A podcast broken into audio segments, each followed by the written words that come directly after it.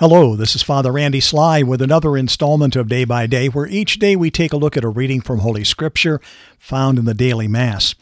And today is Wednesday of the third week in Ordinary Time. But today is also a memorial, a memorial of a great saint, a bishop and doctor of the church, St. Francis de Sales. And I'd encourage you to read up on him today and to just find out the wonderful ways in which this great man of God was used mightily in the church. A reading from the Holy Gospel according to Mark. Glory to you, O Lord. On another occasion, Jesus began to teach by the sea. A very large crowd gathered around him so that he got into a boat on the sea and sat down, and the whole crowd was beside the sea on land. And he taught them at length in parables.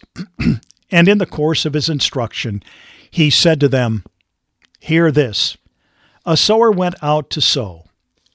And as he sowed, some seed fell on the path, and the birds came and ate it up. Other seed fell on rocky ground where it had little soil. It sprang up at once because the soil was not deep. And when the sun rose, it was scorched, and it withered for lack of roots. Some seed fell among thorns, and the thorns grew up and choked it and it produced no grain. And some seed fell on rich soil and produced fruit. It came up and grew and yielded thirty, sixty, and a hundredfold.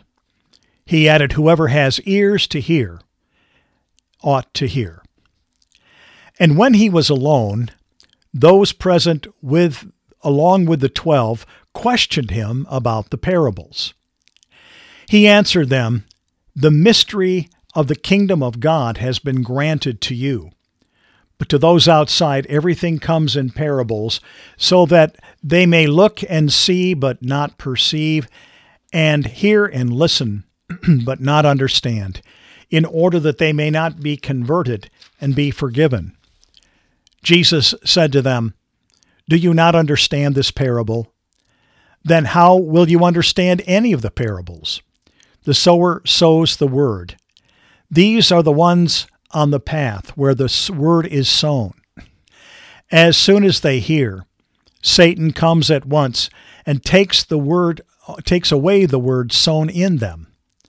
And these are the ones sown on rocky ground, who, when they hear the word, receive it at once with joy, but then they have no root.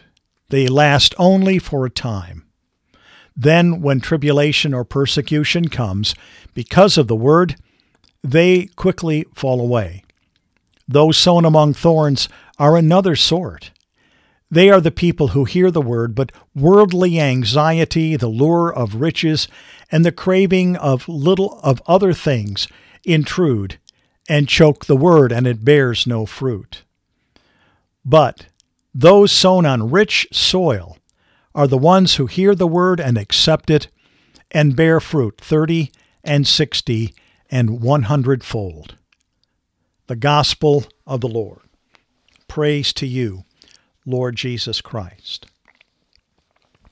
Well, of course, this is a very familiar parable, perhaps one of the most familiar in all of Scripture, the parable of the sower.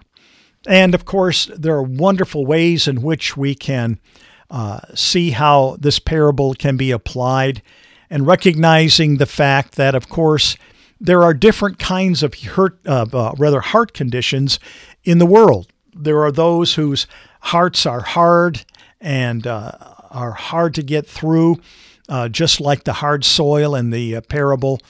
There are those who have rocky hearts and they they have basically a mixed heart. It's got both soil and also uh, pieces of hardness. And then there is uh, those that have thorny soil, and those are the ones that have other things growing in them other than what the Word of God wants to grow. And so that the thorns basically choke out the new growth. And then there's the rich soil, the clean, pure ground.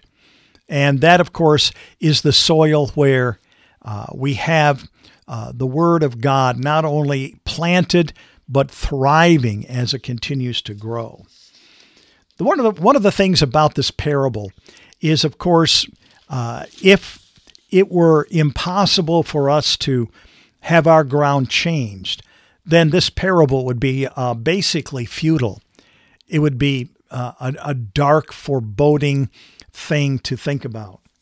The beautiful thing is that our hearts can be changed.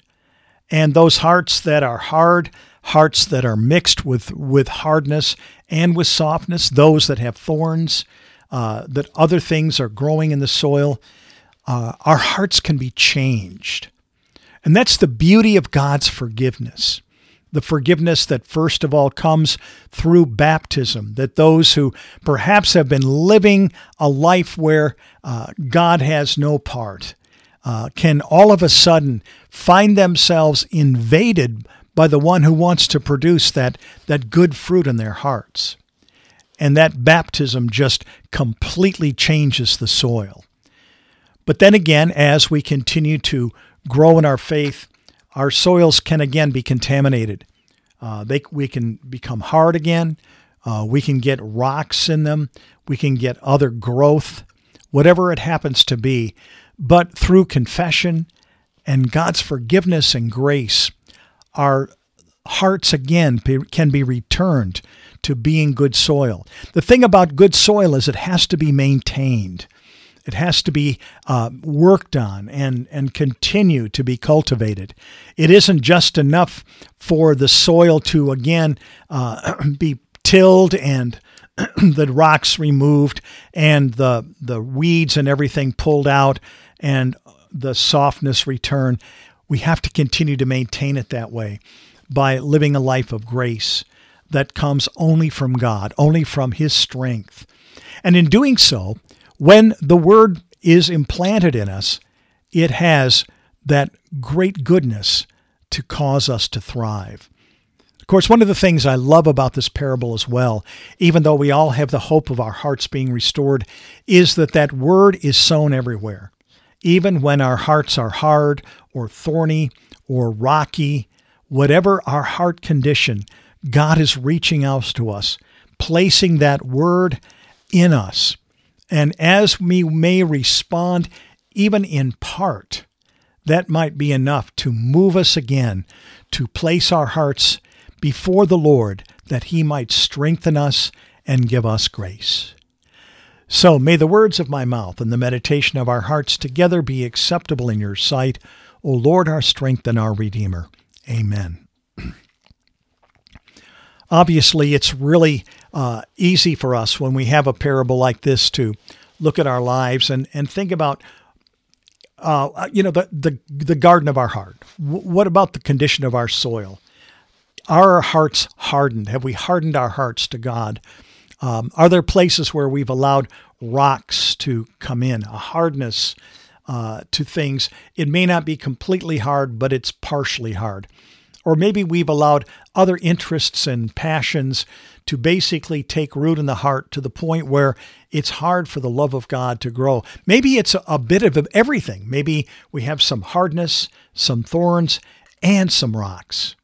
Whatever it is that may be going on, be assured that God is able to remove those things from our hearts and our lives, and we too can find that strength to live in Him. So may Almighty God bless you, the Father, the Son, and the Holy Spirit. Amen.